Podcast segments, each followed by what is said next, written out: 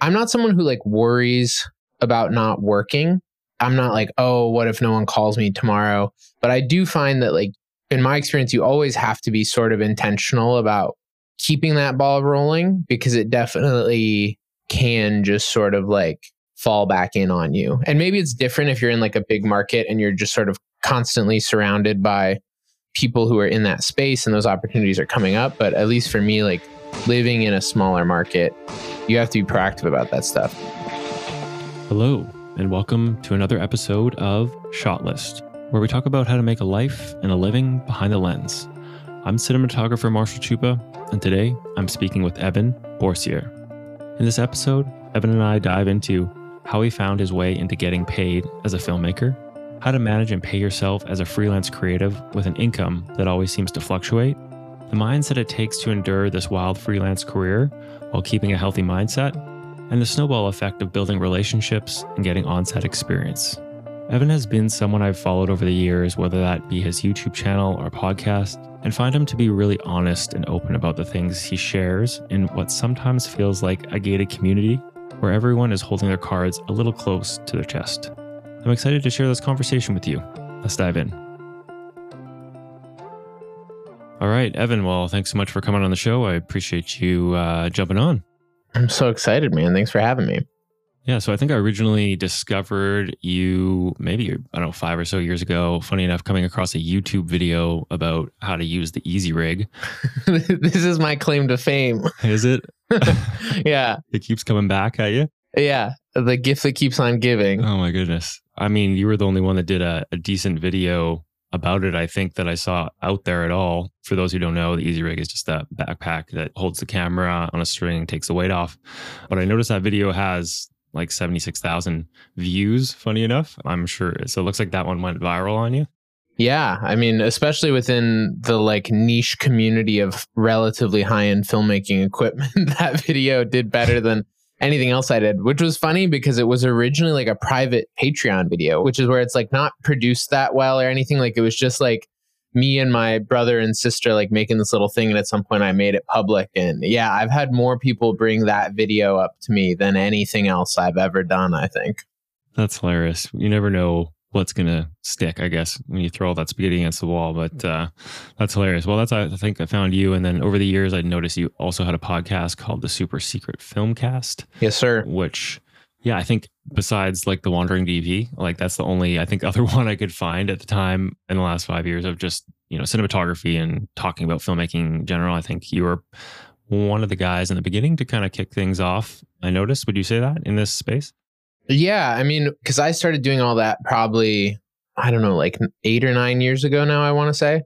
And at the time, there wasn't really anyone bridging out of the like YouTuber, prosumer video world into like actual commercial and film production world. So that was something that I was just really passionate as I was trying to navigate the space myself of like, how the heck do I get into these other worlds that I see exist? Like how can i share that journey? And there were a few other people like patrick o'sullivan uh, was someone who i was following and who's inspiring me. Matt workman for a while was doing some really good stuff. Oh yes. I feel like it was a relatively short stint with like he cranked out so much great stuff for the cinematography database and then it like all went dark. Yeah but he was actually i i do i owe a lot to matt. He had me on his podcast and that was one of the things that sort of popped off the Facebook community that I was running and then the podcast that I launched. And like, I definitely got a lot of lift from him because, yeah, it was like him, Patrick, and me were sort of the only people in the space that I really remember, at least at that time. That makes sense. Okay. So, I mean, tell me a little bit how you got into this whole thing. You said eight or nine years ago that was happening. Like, if you strip it all back to ground zero, where did things start for you? If you trace it all the way back, I remember like when I was little, I don't know, I was probably like seven or something. I, I might have been a little older. I don't know. Cause I remember we were living in New York and I moved from New York to Massachusetts when I was like 11 or 12. So it was before that. But anyway, long story short, I remember being obsessed with the idea of photography for a while. Like I would get photo magazines and stuff and research all these cameras. And this was like the kind of kid I was though that was like, I'm going to research like what paintball guns I'm going to get and what snowboarding things. And then I would never actually get any of it because we like didn't spend money on those things. But I loved the like theoretical exploration of things. And so I like remember having this whole phase where I was super theoretically into it, but never really hands on got into it. And then I sort of didn't really touch it again. I was more focused on like music and digital art and like design stuff. And then to make a long story relatively short, was like working at a church um, at the time when I was 18 working part time at like a Marshalls and an Ace Hardware, which are just like general retail stores around here, interning at a church doing like music and design stuff, and uh, got given a camera for Christmas and was sort of like off to the races from there. So I went from really having no experience and no real intention either, to be honest. Like I wasn't one of those people who was like, I grew up wanting to make movies. Like I liked watching things. I was really inspired by like, I feel like there was this really strong era of like early YouTube content creators like Julian Smith and the Rooster Teeth shorts. And some of these guys, like even the Lonely Island guys, were people who like I was coming at it more from like a comedy internet culture side of things and seeing people make these like produced things was really inspiring for me. And that was sort of what pulled me into it and so yeah, I like got a Canon T3i and the first video that I ever shot was like this conference recap thing at a church conference in Atlanta that I was not hired to be at but just decided to make something at and uh I think that got like 16,000 views, which was a lot at the time. It's crazy how much like view inflation has happened over the years where like 12 years ago cuz I got my T3i like around 12 11 12 years ago was like 10,000 views, 100,000 views was a lot. And now everyone measures everything on TikTok in like millions. yeah, right. But yeah, so I like got got the T3i and that was the start. I'd already quit my Ace Hardware job, but I quit my Marshall's job and was like, I'm just going to figure out full time freelancing and being self employed and never looked back. So I've wandered through the industry, but ever since I've been 18, this is all I've done really. So, I mean, did you have some savings then? You said you went all in. No, I was just the low overhead lifestyle. Like I remember, I want to say that I had like four hundred dollars in my checking account because I remember like saving up sort of for my like nifty fifty, and being very much in this world of just like overwhelmed at even just the price of L glass and stuff. You know, like how do people do any of this? Like I'm used to getting paid nine bucks an hour at this place. Like, but that was also part of I think what made me so fascinated was like the first time someone was like, "Hey, we'll give you like $150 to take engagement photos even i was like well this is a way better gig than like two days of ringing people up at a retail establishment so i'm just going to figure it out.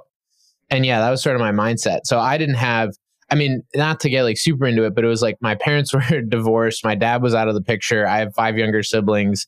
So i had like a lot of support from my mom and my mom did uh, she bought me that t3i for christmas but past that, it was sort of like, okay, we're just going to bootstrap this whole operation and just sort of like continually reinvesting in myself, reinvesting in the work. Yeah, I made a lot of like what in hindsight were like relatively big bets early on, I guess you could say. Like I went to Masters in Motion like nine month, uh, like a year later, which was like a workshop they were doing in Austin that had a lot of high end like filmmakers at it, like the Andy Baker from National Geographic Channel, was there and like Vincent Laforet and Joe Simon and the variable guys and this whole other world that I hadn't been exposed to. But I think it was like a $2,500 trip and I was 19 and had just gotten a T3i and everyone there's like, I'm a producer, I'm an AC, I'm a whatever. What are you doing? I'm like, I just got a camera and I make videos. I don't know what any of this means. and then like I'd see people like, here's our behind the scenes thing of our Alexa with the, you know, an Optimo on it. And I was like, holy shit, like what is this whole world? But that was the thing that was like, it honestly, I felt like I got dropped into the Wizard of Oz. Like it was like a whole different world of just like, this is magic. None of it makes sense to me, but I don't want to do anything else than figure out how to be here all the time. oh, that's awesome to know that you, I mean, jumped in. Sounds like both feet, tons of risk. But I mean, that's what I think the beauty of being young is we have that room for error, perhaps maybe not all the responsibilities built into our life yet.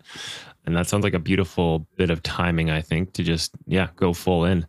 I do agree that, yeah, going from just being able to like have a DSLR and run around to like jumping into that world with those guys must have been pretty mind blowing because I think as I personally got into this space, you know, I had to learn slowly, I guess you could say. I never had that opportunity to just get onto a big set for some time. So, but once you do, you start to see all the moving parts and all the what's possible. And I think, yeah, your mind completely expands. So that's cool that it happened at the beginning for you. Well, and it was still pretty polarized though. Like I was going back and forth from like going to that event and meeting those people and learning a lot and then still going back and being like, okay, I have my like T3i and I'm trying to like sell a wedding video for 800 bucks or like do a music video for 500 bucks. Like I definitely wasn't doing high level work, but I there was sort of this sense that like that stuff all exists. And so this is sort of like a means to move in that direction more than anything, which I think served me well just in that like I never really like settled anywhere, I guess. You know, like there were some people like, oh, I want to be like a wedding video person. I was like, I'm going to do this and learn everything about this. And then I'm going to like sort of move on. And that I was always just like being intentional about like, how do I be more creative? How do I involve more people, be more collaborative? Like, I don't really want to stay in this world of just me making stuff all the time. So I have to find a way to keep expanding and just like having that reference point that that was possible. Being someone also like in new england at the time when i started i was living on cape cod which is like there's no artistic production anything out there that it was sort of like a little bit of a touch point for me to just like stay connected to the industry instead of getting sucked so completely into the local world of like just smaller minded production drama nonsense that I feel like can suck people into the abyss of like, this is all there is. It was like, no, I know this isn't all there is. Yeah, 100%. So how long did you stay in that, let's just say the camp of like engagement to, you know, videos to $500 this, that, like, how was that journey progressively evolving, so to speak? It's a good question. It's one of those things that's like, it's honestly hard for me to like define the chronology of it in hindsight. Like it was all very concurrent. Six months after that Masters in Motion, uh, maybe it was less than that. It was shortly after Masters in Motion, I got invited by this nonprofit to go to Haiti for two weeks and like did a sort of mini documentary, like brand film thing there that was just me and it was all just like a favor. They were paying for all the travel and stuff, but I was like, I just want to make stuff. That opened some more doors it was like all these weird worlds. The first wedding video that I ever did was like through a friend who was a photographer. And I think I want to say that they were like, I had never done anything like that. And so like, oh, we can like give you 200 bucks to try it or whatever. And I like rented another camera from LensProToGo and stuff and uh, just spent all the money on it. But that wedding video somehow ended up in the office. It was like the bride's aunt worked in the admissions office at Massachusetts Maritime Academy, which is like a college right around the corner. And uh, the way I heard the story was they were like, we watched the wedding video and like everyone in the department got called in to watch it and cry. And so I just got an email from their marketing person like the next day that was like, hey, we want you to come in. And I was like, I felt way out of my depth because I was like, I've never done anything quote unquote like with like a real client. Like I've done some like fun nonprofit stuff with friends and whatever. And then I remember she was like, "So what do you like? We want you to do some of this stuff, like event, mostly event recap type stuff." But she was like, "What do you charge?" And I was like, "Honestly, I don't know. Like, I haven't really done this on this level. Like, I was pretty straight up about like I'm pretty new to this." And she's like, "Well, we used to pay these professional guys who like weren't that good, and honestly, I think you're better. And so, can we just call it like a hundred bucks an hour for now?" And I was like, inside my jaw drops, right? Right. Because I was like, yeah, man, like screw Marshalls. so that was a this relatively rapid relationship that really opened the door for me. But it was like that was the only thing like that that I had for like two years. You know, it was like I was like doing that and that paid a lot. And then I was also doing all these like favor jobs and whatever else and like second shooting for people and started sneaking on to like helping other people's sets and stuff. And so it wasn't like there was these clear phases. It was just like a new thing would get brought in and then like some of the lower stuff would phase out. And then like there was one point where I had pitched like a local friend on doing a TV commercial for his fish market and um there was a project going on with Mass Maritime Academy concurrently and I brought my buddy Chris up uh, Chris Fenner from Atlanta, and we just like sort of two man banded this like crazy four or five day thing where we were like shooting mornings and evenings with the fish market and like some middle of the day stuff with the college. And it was madness. But those two projects came out and then immediately opened up more doors where it was like, I think the, I want to say that the budget was like three grand for this thing. And we just like, I gave Chris like 1500 bucks. We stole a bunch of gear from LensProToGo and made something. But then like the college was like, Hey, we want you to do this again. Like we understand that you stretched on this like can we give you like $10,000 and I was like perfect. And so you're still in that world of like if you were to look at it now from like a true quote unquote like industry rates yada yada yada like it's not like big budget stuff but in the world of just like going from super scrappy to making stuff that actually looked and felt good like those were really big steps that just sort of kept opening the door and then at some point in there i guess i I was really like directing, producing, like doing all the sort of direct to client stuff myself. But I shot enough stuff that looked good that people started asking me to shoot stuff for them.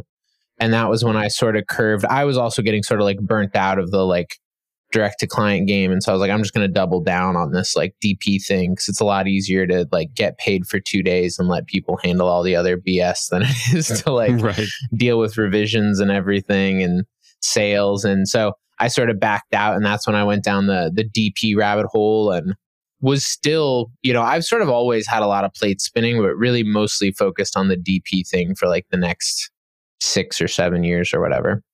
So it sounds like you kind of had the one nest egg, so to speak, that one opportunity from one client that gave you the opportunity to kind of relax a bit or just be like, okay, like consistent income's coming in, but you're still hustling, spinning all the plates on the side. And then the DP thing comes along, you realize you don't have to wear all the hats, perhaps. This could be a thing where you could just focus on the camera work. At what stage did that happen?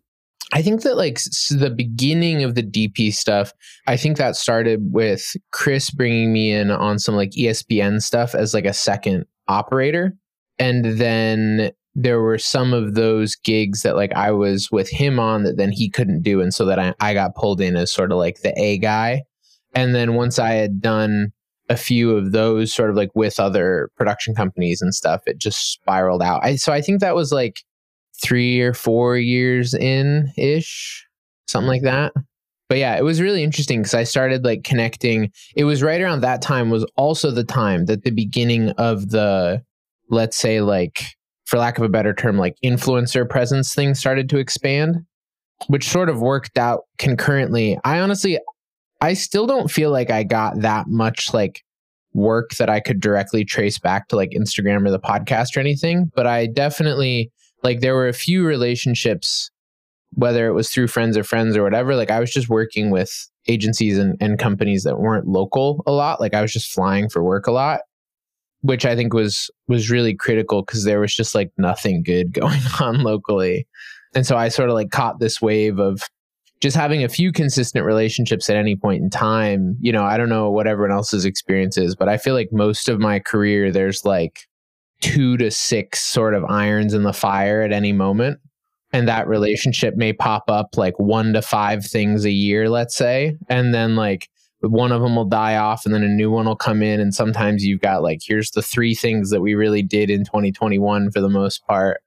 But yeah i was never like slammed with all these inquiries but i stayed pretty busy just between a couple different opportunities and squeezing in some of my own personal stuff and direct client stuff. And at that time like when i was also really doing like youtube podcast patreon facebook group i was just frying myself on both ends to be honest yeah. Yeah, it can get to be a lot for sure. And I guess I asked that question because I think a lot of people that I've spoken with who are listening to this podcast, they're trying to figure out that transition point into perhaps being a DP or a cinematographer or leveling up as a commercial photographer, whatever that is. And they have done all the the wedding stuff or the corporate this, that, and the other to pay the bills. And it's like that, that flipping point. Yeah, it's like a weird chicken and the egg problem, right? Because it's like mm.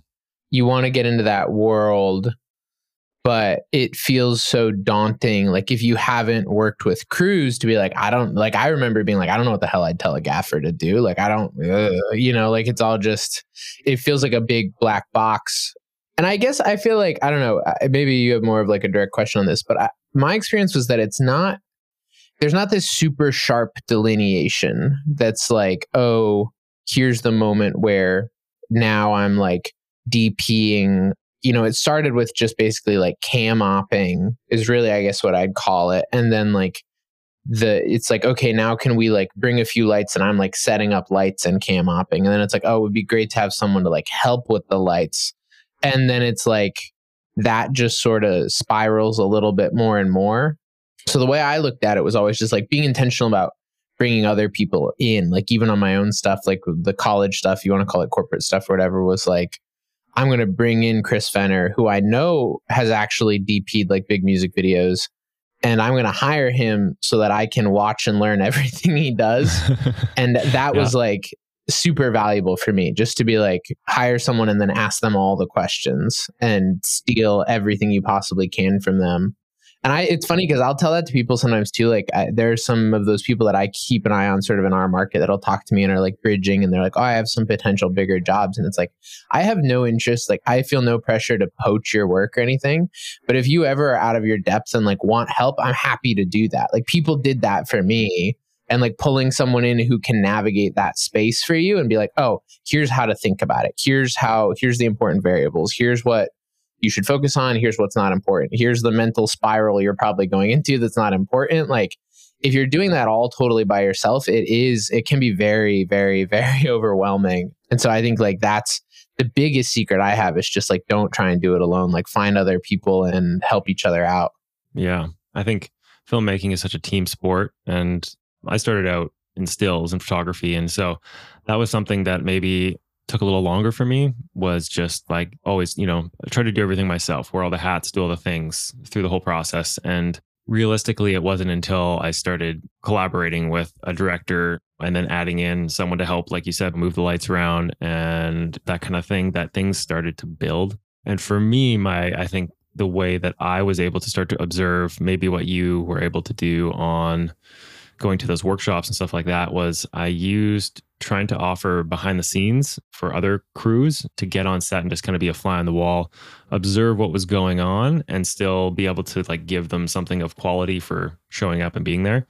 And I think I learned so much through doing that, just watching other DPs work or just like, oh, that's how they're talking to the grip or the gaff, whatever it might be, and seeing how the director's putting the pieces together and oh, this is how they're interacting. So that was kind of my way of figuring out how things operated, I guess. And then it just slowly integrated like, oh, maybe if we have a budget, I can add in one more person, add in one more person.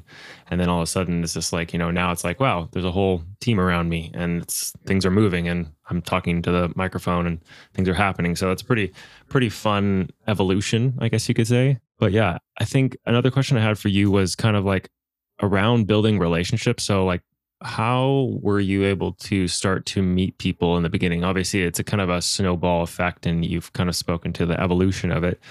But how were you reaching out to people in the beginning? Honestly, man, my whole secret weapon was just that, like, I went to in person things. And whether that was Masters Motion or whether that was NAB or whether that was like I remember going to a, a, still motion course in Boston back in the day. Like I just always found that one I connected with people way better in person. Like I didn't I've never really liked like social media networking to be honest. And I, I guess I sort of feel like it's overrated. Like you can have a ton of eyes on something, but how many actual like relationships or connections does that lead to? I mean, that's the biggest thing that I've sort of personally felt, especially in the wake of COVID, is just like the lack of in person community stuff for me is really hard because that's always where I have thrived. That's where random connections happen. That's where conversations lead to things.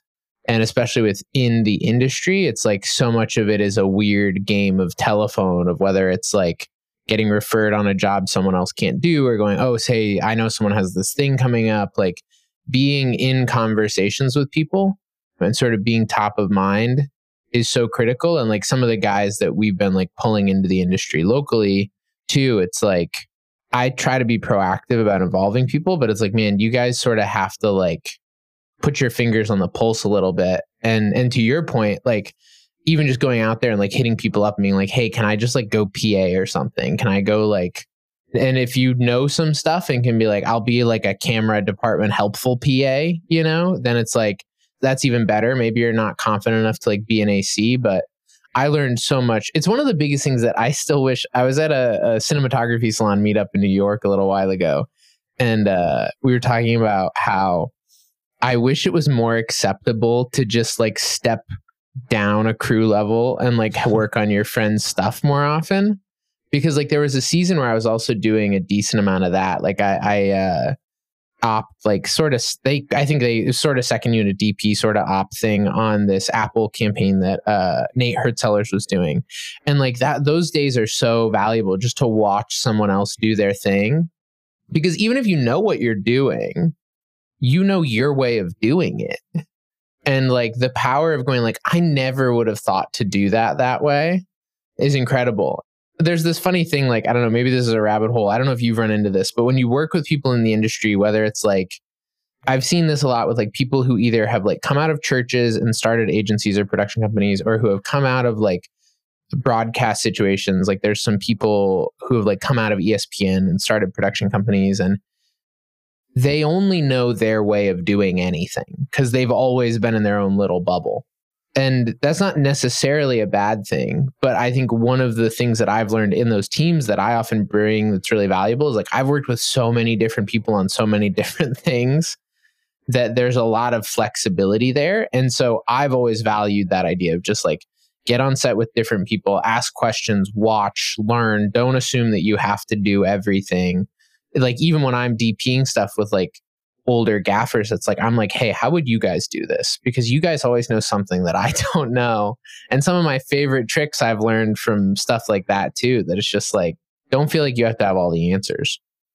Yeah i feel that 100% it is a weird world where i feel like dps or cinematographers don't really get the opportunity to work alongside other photographers dps cinematographers unless there's an a b cam situation going on. I mean you're kind of you are competition, so to speak. So, and there's only usually one of you needed on the project. So it is pretty rare to get those opportunities, um, which does send you down your own rabbit hole, which is what you just kind of hit on there.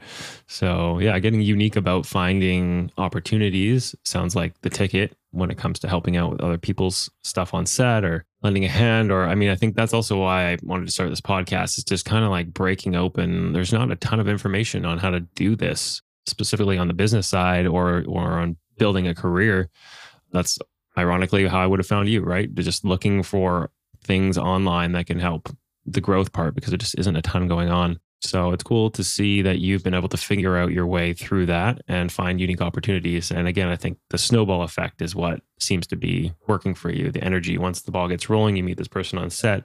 Oh, hey, I need a hand next weekend, and it just kind of keeps keeps going. Would you say that's true?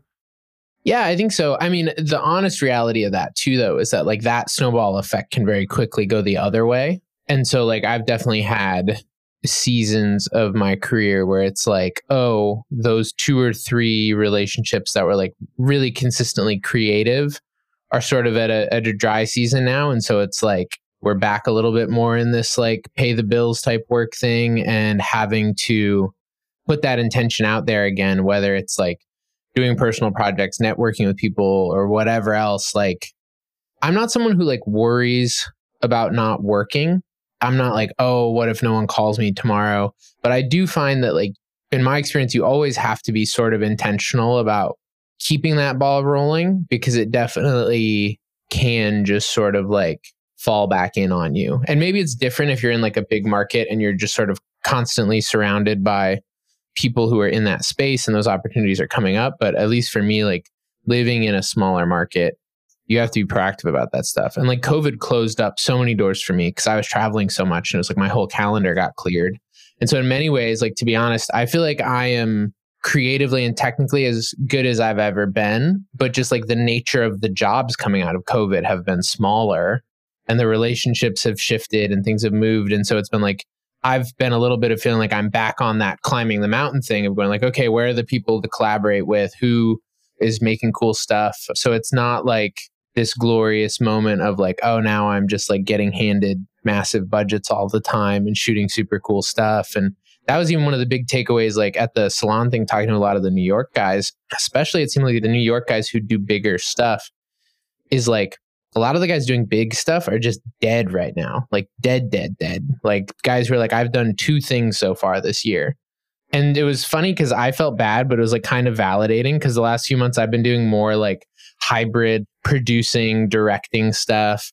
And there was a part of my mind that was like, oh, I'm not doing like the like bigger G and E team, like cinematography stuff. And like, I'm not really doing what I could be doing and then there all these guys are like if you're working you're winning right now. And so i think that's like another just like helpful mindset thing is sometimes it's really easy to get tunneled on like i don't have five people on set with me or whatever else. And it's like man if you're making stuff that you enjoy on any level and you're able to make rent like you're doing well. That's not to say that that should be the goal but like don't be too hard on yourself because it is also like it's a very small game I think overall. Like the number of working cinematographers working on like decent budgeted like crewed stuff, there's not a lot. And so like if you're anywhere near that, like you're already if you're a full-time filmmaker as a wedding filmmaker anything else, like you're in an exclusive club already and I'm totally rooting for you to join the even more exclusive club, but uh it's not like you're the only one who like isn't experiencing that. Like there's so many super talented people who are just all trying to figure it out. 100%. And again, speaking to why I want to talk on this podcast, it just, I think helping people through that process is just, it's so daunting to go through. I think uh, what you're talking about, the seasons of the career, I definitely have had them. And I feel like even yesterday, I was just thinking, well, I'm in a low again. Here we are, just dips and valley, you know, valleys and mountaintops. But I was like, don't focus on like, you know, things are a bit quieter. Your nerves start to get a little bit heightened. And then it's just like, well, hold on, zoom back three, four months. How did you feel then? Well, things were popping off. It was exciting. There was lots going on. I constantly have to remind myself of that. It's just like if a month goes by and things aren't happening, and it's just like, well, this is how it works. This is, you've done this. You know, I've been doing it for almost eight years full time. And it's just like, I mean, I've definitely learned to be more comfortable in the quiet times but your brain still wants to play tricks on you like oh you're not good enough oh what are you gonna maybe you should go find some other source of income somewhere but you know it's like whoa, whoa hold on like look what you've built, look what you've done, and then understand that it's a process and it will constantly be a roller coaster and maybe explore some other things when things are quiet. Work on the back end of the business, focus on reaching out to people and you know, touching in on relationships. And so it's a funny journey, that's for sure, when it comes to the mindset around it specifically.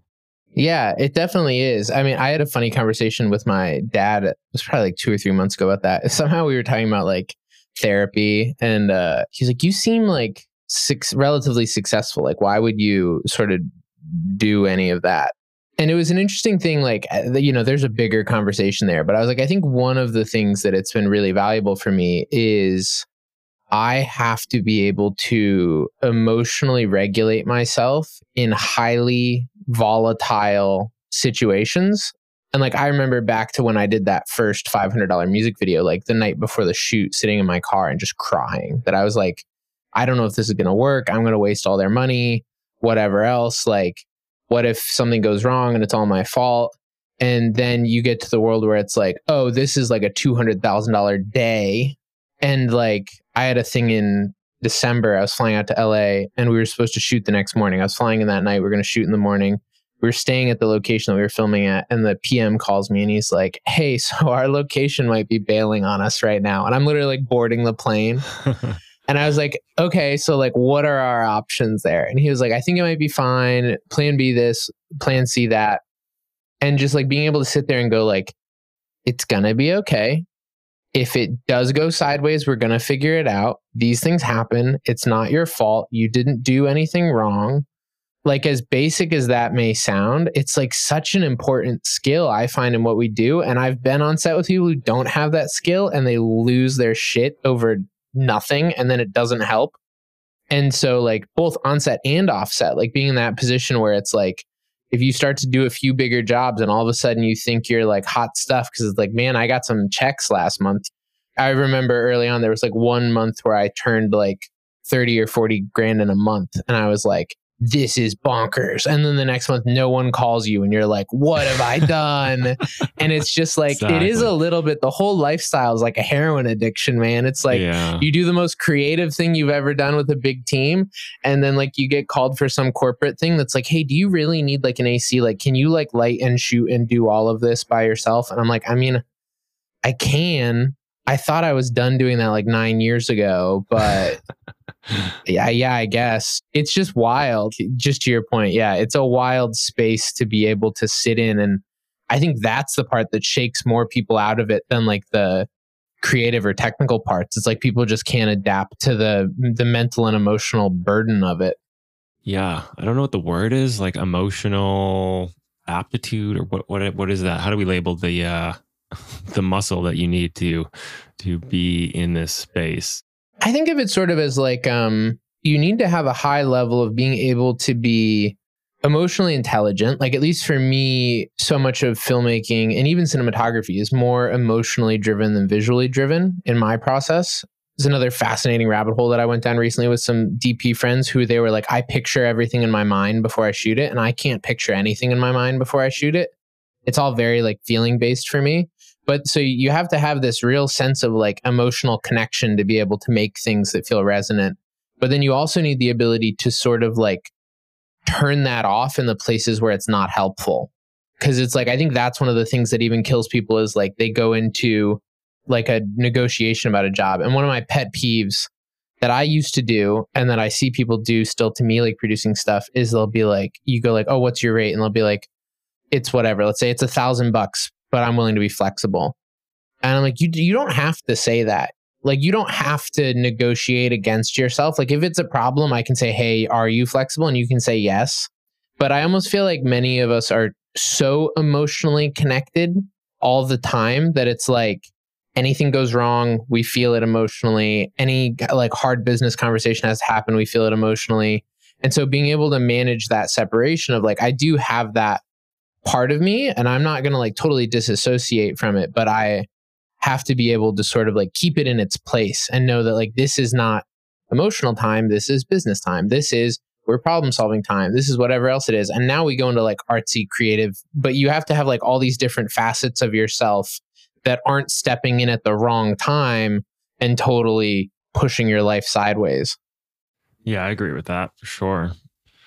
Feel like there was this book, I think called The E Myth, and it hits on like you are not your business. And that's like the trap that we all fall into, especially as freelancers, as like business owners. That's just like we naturally identify with what we're doing because we're giving everything we have to it. I feel like I've been giving it my all to this for like a decade. And I'm just like, wow, okay, uh, what else do I like to do in the world? What other things do I enjoy? Which is also an important part of it, man. Anecdotally, like I think having a life outside of filmmaking makes you so much of a better filmmaker. But like if you only see yourself as like I am a cinematographer, that was a big thing for me. Like a few years ago, I took a big step back and like shut down a lot of my online presence stuff and got in shape and went to therapy and like I had an identity crisis of like, all I think of myself as is a filmmaker. Who am I without a podcast and my Instagram followers and whatever?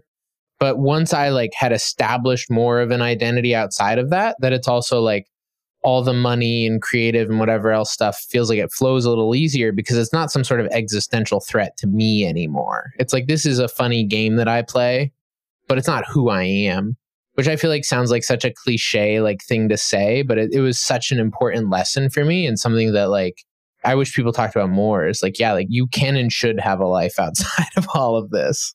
Yeah, which is is a hard thing to do because to quote unquote be successful with it, it seems like you have to drive so hard because, eh, like you said, it's like an elite little group of people, and then like to get up to the other level, it is also like an even smaller pool. But ultimately, I think, yeah, just the balance of that it'll eat you alive.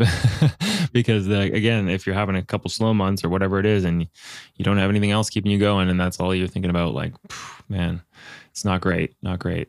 Right. I think one of the other great buffers about like having a, a life is that like because the crazy times can get so crazy at least in my experience it's like you can be so slammed and then so dead. It's like when you have that other life instead of being like oh no i'm not super busy working you get like oh i'm so glad to like whatever, work on my hobbies, like spend time with my friends, do whatever else. Like you sort of get to enjoy the respite, whereas if or respite, whatever that word is. Whereas if you're so like stuck on a my whole thing is work, then every time there's a dip in work, it's like, what am I going to do? You're sitting there biting your nails, looking at Instagram, being jealous of everyone else.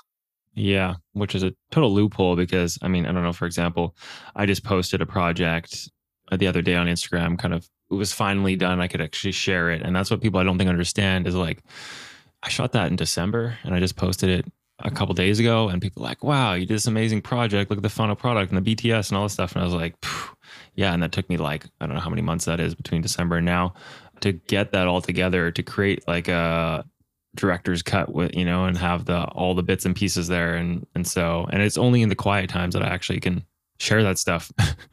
so it's kind of like this reverse effect of people think everything's going great, but it's actually in the quiet times that you can actually show the world that kind of thing.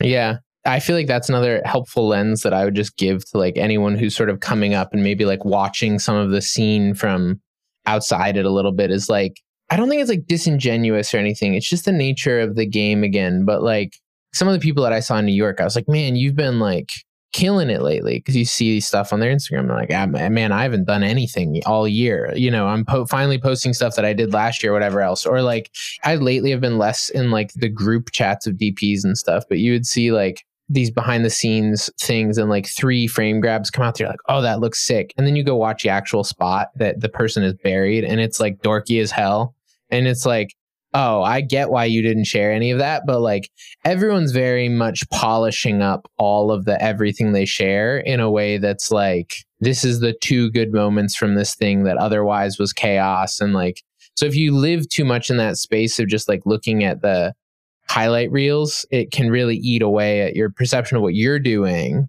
A lot of it's just not real, is the simplest way I could explain it. Yeah, 100%. I don't want to think about this, but this random question popped to my mind, and I'm curious. The thought I was having was around financial distribution of like when you, let's say, get a chunk of money from a shoot, how are you deciding to allocate a certain percentage to yourself or to investing in gear, investing back into the company, into marketing, whatever it might be? I just think that that was something that hit on my mind specific to like the roller coaster and the mental health bit and all that kind of thing diving into the financial side of that roller coaster because I know that's something for me. It's just like I spend so much money back into the business, and then I'm just like, wow, this thing is just eating all of the money that you're making. Yeah. And then it's like when you look at your personal life, you're like, well, I haven't even, you know, it's to spend a few thousand dollars on myself, super hard. To spend a few thousand dollars on a piece of gear, oh, just like that's like a nightly click on B&H. It's like I'm curious how you perhaps go through that process in your mind yeah, it is like such a rabbit hole. It's something that, to be totally honest with you, Marshal, like for about a year now, I've been sitting on like this sketch for what I guess you could call like a course on this whole topic. Just because I've been like, man, it's such, it torches so many people and it doesn't have to. And the reason I don't do anything about it is uh, one, I care too much about people, what people think of me. And I feel like if you put a course out, you're just perceived as a skeeve lately. And two, there's a part of me that's like, I don't really know what I'm talking about, but I know some stuff. And so I'm happy to talk about it in this context. Okay. So, like, a few basic things that I would say are, in my opinion, you have to have a buffer. You have to constantly carry a decent cash buffer. And like when I was first starting out, that looked like I have to have $1,000 to $1,500 in an account so that if a job comes in and I have to like pay for some gear, I can. And then like a little bit later, that became like I need to have $10,000 in an account so that if a job comes in and I have to front stuff, I can. I think that number is going to depend on who you are and how you're rolling. But in an optimal world, that should also be totally separate from your personal finances. So I'm a big fan of the idea that it's like your personal and business stuff should get separated because at the beginning, you're going to actually not pay yourself at all. And if you separate it, it's a little easier to go like, oh no, I have to like pay myself before I go buy another freaking monitor or whatever. My basic system at this point is like we have personal checking and savings. I have actually three, no, I have four business accounts, and three of them are checking accounts and one of them is a savings account. And so like all revenue comes into an operating checking account, which also makes it easy for like bookkeeping and stuff. And out of that, I will take some of that money and it goes directly into a payroll checking account. And so I am technically salaried through Challenger, mostly for tax reasons. So that money that's like dedicated at this point, I'm going to get two automatic paychecks that come out every month. And so like money just goes into there because I have to clear my own salary every month. And I'll usually sort of keep that preloaded that it's like this has like the next month and a half already in it. So my personal payments for myself are preloaded a month and a half out now. And so then if jobs get slow, it's like that gets tuckered down a little bit. And then as it pumps back up, you sort of like refill it. And then the third checking account is uh, setting aside tax money. I don't have like a perfect system for that, to be totally honest. I'm more like, I throw chunks from pretty much every job into like a savings account, which is the fourth one. And then I, uh, a few years ago, I think it was 2020, I finally stopped doing all my own like bookkeeping and accounting stuff and hired people. So I use a group called Core Group. That's coregroupus.com. They do a lot of filmmakers and video production companies and stuff, and they've been really great. So I basically like I don't even use QuickBooks or anything anymore. They have direct access to all my accounts and they log everything. They handle the payroll. They tell me, hey, like here's what you're going to owe for estimated taxes. Cause I used to play the game of just like waiting until April and filing and then like crossing my fingers to figure out how big a check I was going to have to cut. And it would be like a $20,000 check every year. so we've been on like the quarterly game. It does depend a little bit on the season you're in, or it can. Like for me, I definitely wasn't paying myself much at all for like the big first chunk of my career. And I just had super low overhead. One of the upsides of like living in a small market is like my rent was super low. I didn't have a car payment. I didn't like, I don't party. I don't buy fancy clothes. I could do like a day or two and my expenses are all set at that point, right? And so I think that's super valuable when you're trying to establish yourself. And then at some point, it's like, if you're not taking care of yourself, you're going to get miserable and burnt out and you're going to start just like working too much. And so starting to set a practice of however you want to think about it. If you're purely on the DP side, a way you could think about it is like I'm just going to take 10 or, or 20% of this and like put it in the savings account off the gun. I'm going to take whatever my like monthly amount I want to pay myself. I do think that's a good way of thinking about it. Let's say you were like, I want to, whatever, I want to make $80,000 a year. And so it's like, okay, what does that come out to monthly? And so the first thing that comes out of any jobs past expenses is paying myself up to that point. So it's like if I have to make whatever $6,000 this month, then first $6,000 goes to me. Money after that goes to like the savings account. And then if I see a gear thing come up that feels like a good investment, if I have the money for it, I can go for it. If I don't, I'm not going to pull it out of my money to pay myself necessarily. Cause yeah, I feel like I could probably ramble about this a lot. So I don't know if you have like a more specific direction you want to go. no, no, I think that's great. I just was kind of just having an open conversation because it's something that's personally I've been working on lately, and I've been playing with a similar method to what you just spoke about for the last year or so. There's this book called Profit First. I don't know if you've, you've heard of that one. Yeah, that was Profit First is totally what put me onto it. And so I sort of like tweaked it a little bit for my uses, but that's basically what I do. Yeah. So what I've been doing, and it's kind of a, it's not great for bookkeeping because I have so many bank accounts, but the idea for those listening is that you kind of have five different accounts according to the book, and you actually make five separate bank accounts for me, those are all in a business corporation. You know, it's separate from my personal. And those accounts are an income account, an operating expense account, owner's pay, a profit, and a tax account. And so what I've been doing is because the income we make is so it fluctuates so much because some jobs are big, some are small, like we've talked about, that I think having uh, a percentage set aside so for each category has been what I've been experimenting with. And I guess that's a question for you because you sound like you're taking salary. I know other friends who are taking salary. I've been doing a percentage. So it's like 20% of every job that comes in, I put into the account called owner's pay. And then mm-hmm. once a month, I move it into my personal banking. Now, of course, that system can get scary if you have some dry months, but it can also build significantly when you have some good months. So I don't know. I've been experimenting with that lately and I've been thinking, well, maybe salary would be better because it's more consistent and maybe it'd help my brain. I'm not sure. But yeah, that's why I was kind of curious to dive into what you have been doing for that salary versus percentages. Yeah, I mean, the salary thing is funny. To be totally honest, I was scared of it for a long time because I was like, what if I don't get the jobs to like pay my salary? And it's like, the reality, at least in America, I don't know how it is everywhere else, but is like you can just pause your payroll at any point. and so, like, you don't have to pay yourself like that paycheck if you don't want. And if things get slow, like, there was a period last year the year before, even where like I'd done some big investments into stuff related to the business and we had some slow time. I was like fine personally because I, I, sort of like keep a buffer for that stuff. But they're like, oh yeah, we're just gonna like turn your payroll off for three months because you don't need to, and like it's gonna work out better that way. One of the other upsides of having someone who's actually looking at all of that stuff and paying attention to it. The other thing with like being on salary is like you can still take you know they call them profit distributions, but like because I used to always do the thing that it's like I just transfer from my business account to my personal account and so you can still do that. You just call it a profit distribution now. But if it's like you have a big job coming, you're like, oh, I want to like take this five grand and throw it to myself. You're not like stuck to your salary in any way. So for me, the salary is like a baseline thing that I have to do. And then I'll still periodically like keeping an eye on sort of the fluctuations of all that. Be like, oh, I'm just gonna like take a chunk. We have a you know some extra money sitting in the savings thing, and I'll slide some of that over to me or whatever else it may be. So it's definitely still like a fluid thing. I don't have like this like perfectly mathed out auto transfer system for everything. But I think just getting into the mindset of like, even going into jobs, like, what are my costs on this? What am I getting paid?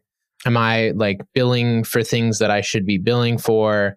Am I getting reimbursed for things that are up for like reimbursement? and then you come into the actual like bookkeeping money moving side of it just don't let it all burn a hole in your pocket because I, I do see guys i don't understand how people do it to be honest but i've definitely talked to people who are like sort of quote unquote paycheck to paycheck in the film industry and i'm like dude i could not to be totally honest like i sort of sit in a position where i'm like no one could call me for nine months and i'd be fine and I think that's like, that's the move because if you can be in that position, you can also be like pickier about the jobs you take. And I know some people who get stuck where it's like they have to take everything that comes in and then they miss out on the jobs they really want because they're like already booked on stuff they didn't want to be doing to begin with.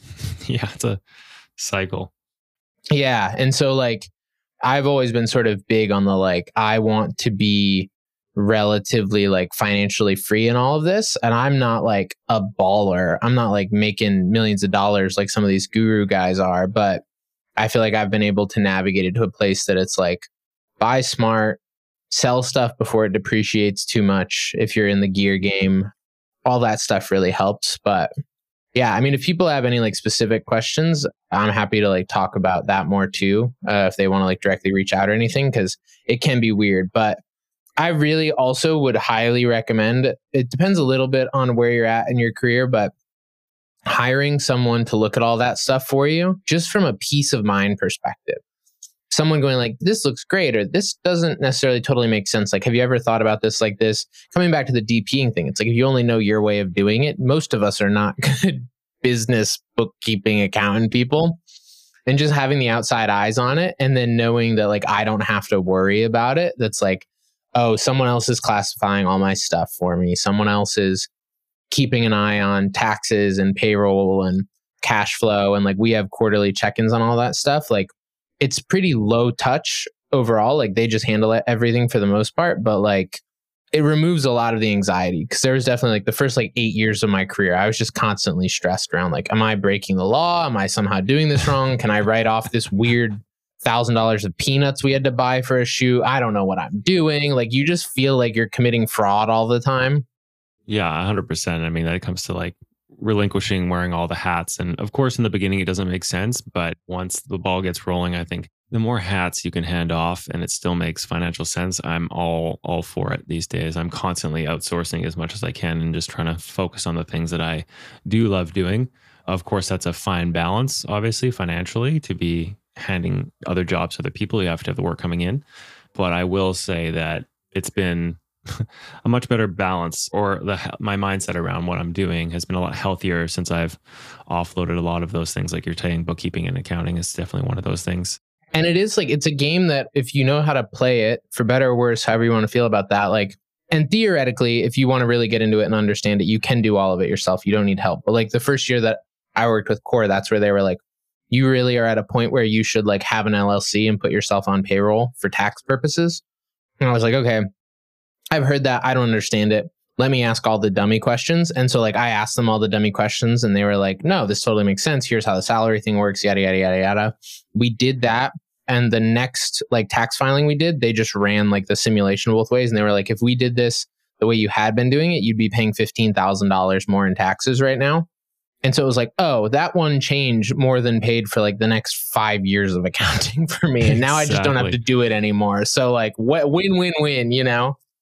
Yeah, and you don't know until you go down those avenues. But I say that is one thing that I've been shocked to hear some of my friends that are still sole proprietorships. And here in Canada, we call that sole propers corporation. But just like, man, the amount of tax, why? Just like eh, reach out to an accountant or something, um, please. Right. There's a lot of goofy thinking too, with uh, at least I've run into people who are like, they're so scared of taxes that they just spend everything they make on things that they consider write-offs. it's like right. This also is not a great financial strategy of like I don't make any money. I spend all of it on gear, but like I don't pay taxes is like that's not a good way to do it either. Like talk to someone who can help you change how you think about that, but that's going to destroy you in the long run. Yeah, I think that's a funny mindset I think having someone to tell you exactly how much money you should be spending at the end of the year to burn that, what you need to make up for, rather. But uh, yeah, I think that is a funny mindset. And in the beginning, people say, "Oh yeah, just write it off. Just write it off." I mean, like, okay, careful. you need to eat food too. Yeah. I'd love to dive into just if there's any processes or systems since we're speaking about like accounting, bookkeeping, that kind of thing. Is there anything on the like from when it comes to back end organization with your with the business that has helped you or stands out to you that you're constantly using or has made life easier? I feel like I'm not naturally a great process person. It's something that I've been really working on the last few years is like designing better systems I guess I would say that like I am a process person, but most of my processes happen in my head. okay, process type things that have been game changers for me. A few years ago, I moved my workflow, and this is like a slightly weird thing that I'm sure someone's going to tell me is like a horrible idea for some reason, but it's worked out really well for me. I have currently a 16 terabyte RAID on my desk that is sort of my like working RAID for projects.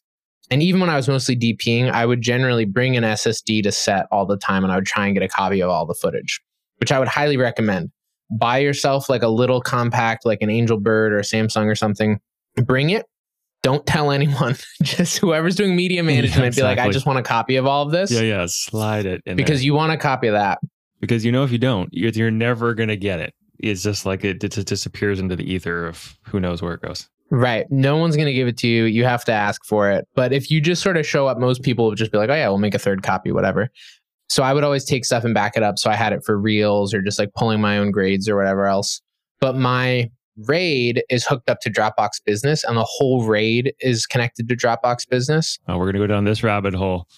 I like it. Oh yeah, this is uh, is something I've also come into recently, and it's changed the game. So let's keep going. oh yeah, so my whole raid, the minute any footage gets dumped onto that or any files get put onto that, it immediately starts backing up to my Dropbox account, which has unlimited cloud storage. And so we have offsite backups of everything. I can send editors anything at any point. So like there was a buddy of mine who I was like, "Hey, can you like take a pass at this edit?" And he has like gig downloads, and in like 20 minutes, he downloaded the whole project. He's starting to make changes to it but I also started just like organizing everything. So like all photo stuff that I do, there's like a folder structure that's like photos, raw photos, 2021, 2022, 2023, and then like by months. And then I'll usually dump cards by date. And so it would be like, I just did one yesterday. It was like 628 CVS Health Scout. And the raw photos go into there. They get imported into Lightroom. They get exported to a correlating finished photos folder that's also organized by date. But so now, like, I can go back through and like the last four years, look at every photo, raw or edited, that I've taken or put out. before I had a, I still have somewhere. I just need to throw it out, but I have like a melt crate of like Western Digital hard Yeah. drives, Don't we all? and it's like impossible. It's the worst. And then once you're done with something, you can just move it to online only or archive it on Dropbox, and so it's still backed up, and you can still see it, but it's not taking up RAID space. So that whole system has been really clutch for me. Having all that stuff, being able to pull things up, even like I could just like go pull up frames that I've exported like on my phone on the Dropbox app and search for things. That's been a big one. Google Photos. I've got my phone on Google Photos now, which is like a weird little workflow thing, but it constantly backs up all my photos and then you can just archive them to the cloud sort of similarly. But the Google Photos search feature is incredible. It's one of these like AI content search things. So I can be like lighting Omaha and it'll like pull up all the phone photos or whatever else I had or frames. And so that stuff's really cool for digging through older things. I've been using assemble.tv for project management stuff more, which is more on like the producing side where we'll do like creative development, pull references into there. I mean, you could totally use it as a DP for pulling references and things, but also just like organizing calendars and projects and like tasks for yourself. I really like Assemble as like a project management thing for filmmaking. Uh, yeah, on like the DP side, there isn't a whole lot else. I mean, just like lifestyle game changers. If you don't have a good camera cart, yeah. it's the worst thing to buy up front, but it, you can never go back. Like I finally bought an Inovativ cart like four or five years ago, and it's the best, worst three thousand dollars you'll ever spend. Same thing. I finally bought a O'Connor 1030D Flowtech setup in like 2021, maybe. It's the least satisfying. It's like it was like an eight thousand dollar tripod, but it's so nice. It's like, oh, you just can't go back. And that's another one of those things that like it's funny because I realized that I did so much handheld stuff for so long because I just hated bad tripods. Right. And that like once you've used a decent tripod head, I was like, I just want to do slow pans of everything. I feel like Wes Anderson now. Like it really does change things. So yeah, gear wise, tripod, Easyrig, uh, cart. I think that's probably the biggest stuff. I don't know. Is there anything else specific? Yeah, no, I was thinking from like it could even be pre-production workflow. I don't know. Everyone's got their things. I'm super into the workflow stuff right now, and um, I've been building out. I don't know. I use this app called Notion. I if you've heard of it, but you know, it's essentially like a note-taking app on steroids, and you can build tables and pull photos in and just you can build an environment in there. So that's been really cool. I've been able to build kind of like for film production stuff. I have like the whole process laid out. So from Mhm. project gets greenlit to like you know we're in the editing phase to like we're in color sound delivery blah blah blah. And you can kind of just drag your make a card for every project and pull it through. And remember you can add on your tick box and create templates and all that. So that's another rabbit hole to go down. Yeah. That sounds like exactly what I'm doing with Assemble, but it's like you're just custom building it in Notion. yes i did i have looked into assemble and it does look like that essentially i think but um it looks like more polished and specific for the industry is what it looks like which is cool Yeah, I think that's fair. Yeah. And for those who are listening, I just want to quickly hit on the Dropbox Unlimited thing. I know because we touched on it, but it's something that I can just throw a few more bits of information out there for those who are like, what the heck did they just talk about? But the catch to Dropbox Unlimited is that you need three people, or so to speak, you get charged for three seats. Is that correct? Mm-hmm. You can't have under three seats. Yeah, so it's like it's only 33 bucks a month, which is incredible, but you need at least a handful of other people in there with you. Otherwise, it's like 1200 bucks a year. I'm speaking Canadian. Yeah, I was gonna say I think it's like 800 ish American USD. Yeah. So what I've done is I've just got a couple other DP friends to jump in on that with me, and then I just build them. You know, once a year, we all pay the old Dropbox subscription, so that you have a minimum of three people in there, and then I'm not fully paying for it all. And then, but your Dropbox is separate. You don't actually be able to access anyone's stuff. You get the good rate, and then you have essentially unlimited space, which is pretty rad for someone who owns a Raptor with 8K and those file sizes are necessary to have something like that going on these days. So How much do you have on your Dropbox? Do you know? I have 72 terabytes. Okay, you got me beat. I was gonna say I think I'm at like 40. Okay, well, it's a race. Let's go. it's always a funny game when people ask me about like files. I don't know why this conversation comes up a few times. People are like, "How big are your files?" And I was like, "We have like 40 terabytes on Dropbox," and they're like, "That's crazy." And I'm like, if "There's people, yeah, but like hospitals have petabytes. Like this is still tiny." I have 51 terabytes, I guess. So it's bigger than I thought, but you still win. yeah, well, just go buy a Raptor and shoot high quality and you'll be there in no time. Yeah, I feel that. So where do you see yourself going in the next handful of years? You said you've kind of like reset, done some thinking on, took a little bit of a pause, stepped away from a few things. Now you're coming back. Like, where do you see yourself heading in the next handful of years with all this stuff? Because I do see you, you have your hands in a few things. Like you're obviously making commercial video work. I go to your website, I see some photography. You've got the YouTube, you got podcasts. Like, where where do you see yourself going? That's a good question. Yeah, I think I've been sort of like reassessing that a lot over the last year in my mind at least like the direction that i would like to go is more into expanding into creative directing and eping things more. I've been doing that a bit over the last few years.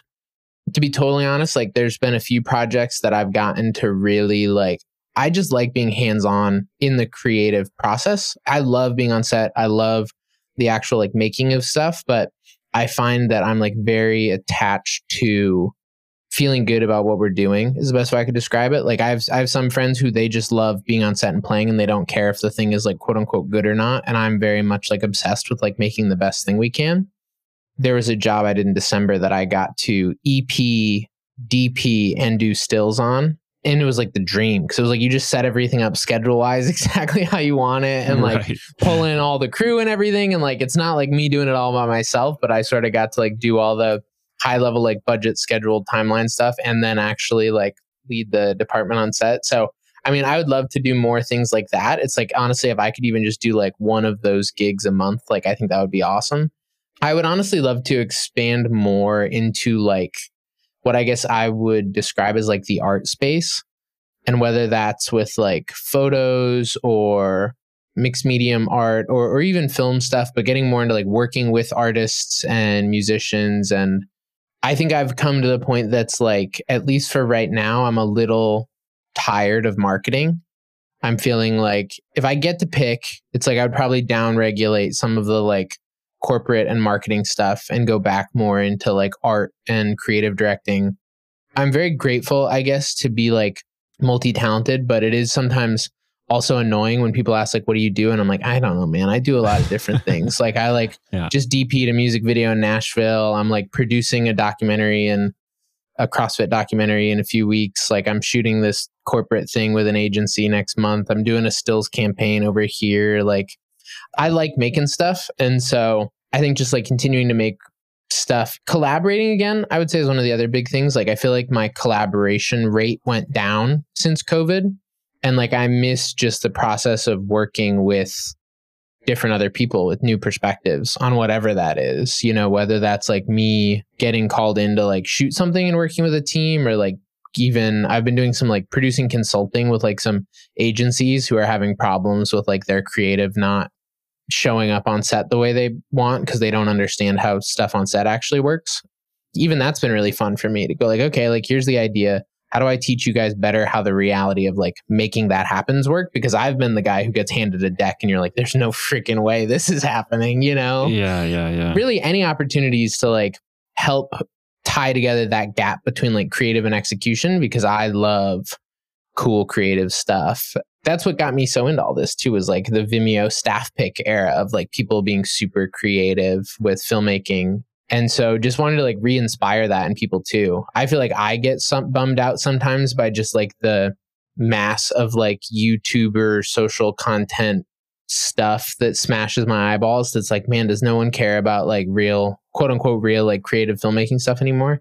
Which at some point it's just like old man yelling at a cloud, right? Like uh, vlogs are just what they are. And that's all fine. But I think, yeah, just sort of continuing to explore like, how do we be more creative with these mediums? How do we be expansive with these mediums? How do we bring new things into these mediums? And whatever my role in that is, I love the technical side. I love the gear side. I love the creative idea side. And so just sort of continuing to see like where the opportunities are to plug in with other people to make cool stuff. That's cool. Yeah. And as we begin to wrap things up, I'm just thinking, is there anything else that you might want to share while we're having a chat with people who are just getting into this or even maybe a veteran of 10 years that be helpful along the journey? Is anything that comes to mind? I think like if you're starting out, one of the things that fe- feels really helpful to me in hindsight is I would say focus more on being creative and developing relationships than like the whole gear game. If you have like a bunch of capital and just want to buy stuff, then like there's nothing wrong with that. But like the first four or five years of my career, like I owned a T3i and then I owned a Canon 6D and then I owned a Canon C100. And like I would get brought into DP on things and we were shooting on like Epics and whatever else it was at the time, C300s. And then even when I was like producing direct client stuff, we would just rent things for jobs. But I found that to be really helpful because I was way more focused on generating work and doing good work than I was on like watching YouTube videos around what new piece of gear I should buy.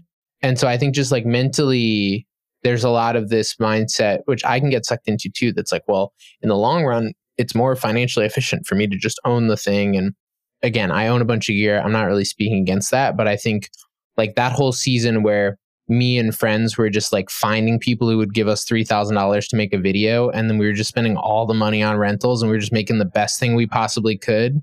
I mean, probably not the best work I've ever done, but like that's the work that got me on the map. When you're like, oh, I'm going to go like buy an FX3 and go sell myself to like corporate talking head things. It's like, yeah, you can make good money there, honestly, but you can also get really stuck there. And if that's what you want to do, by all means, I still do some of that. this thing that I'm doing in two weeks is a little bit of that, like corporate talking head. I, I'm not above that, but uh, yeah, I think just like taking a real honest look at yourself on like what do I value, and how do I line my actions up to incentivize myself to pursue what I actually value and not get sidetracked in like people talking about edge sharpness of new G Master lenses on Facebook because it doesn't matter at all. yes, I agree.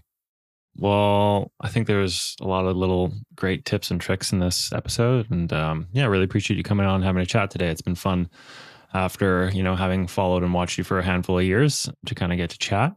Where would people go to find you best? Where are you most active? I'm probably most active on Instagram, which is at E Bourcier, E B O U R C I E R. I'm not really super present anywhere else. I've been like watching TikTok some lately, but I don't really share anything on TikTok. So yeah, that's probably the best place. Right. DMs on Instagrams where to hit you up. Yeah, Instagram. It DMs happy to chat in the DMs. Or if you uh my website is like in flux, but if you hit up my website, which is the same thing, or just Google Evan Bourcier or uh the Challenger Media House website. You can get my emails there and happy to chat with people. Great. And the podcast was easy to find? The podcast is sort of on hold right now. We haven't put one out in like seven months, I don't think. It's out there. If you want to go look up, it's called the Super Secret Filmcast. It was a big thing like seven or eight years ago or whatever for me, and it popped off. And then when I took a big break, I archived our Squarespace blog, and that's what it was all hosted on. And I lost all of like the old episodes in the process. Oh man, And I it was a bummer. And then like last year, or maybe two years ago, 2021, we started. I've done like two sets of new episodes. I've never really fully hit my stride with it again because I think I'm a little unsure like where to go with it. To be honest, I like I love having these conversations with people, but I've been like I could go ha- call up my like bigger commercial filmmaker Rolodex, but I don't know if people want to listen to that stuff anymore. Like it seems like people don't care. Maybe they do and just no one's talking about it. I don't know. It's been a weird thing for me, but I've so enjoyed this conversation, man. Thank you so much for having me. Yeah. Well, thanks for coming on. I really appreciate it. Thanks, Evan. Okay. That was Evan Bourcier. Evan is an awesome guy, and I've really appreciated all the good content and advice he's put out into the world over the years in our little bubble of an industry. I encourage you to check out some of his content on YouTube by searching Evan Bourcier, that's B O U R C I E R, or his podcast, A Super Secret Filmcast, which it sounds like he's not doing anymore, but there's still some great episodes on there to check out for some tips and tricks. In future episodes, I will be speaking with photographers, cinematographers, directors, producers, reps, and anyone who has decided to take this ambitious leap of faith at making a life and a living behind the lens. If you got a sec, drop me a DM, say hello. If you like this episode, let me know. And I'd love if you took 30 seconds to leave a star rating or review for the podcast to help it grow, or to share with a friend if you found something of value. Hope you're having a good day, and we'll catch you next time on Shotlist.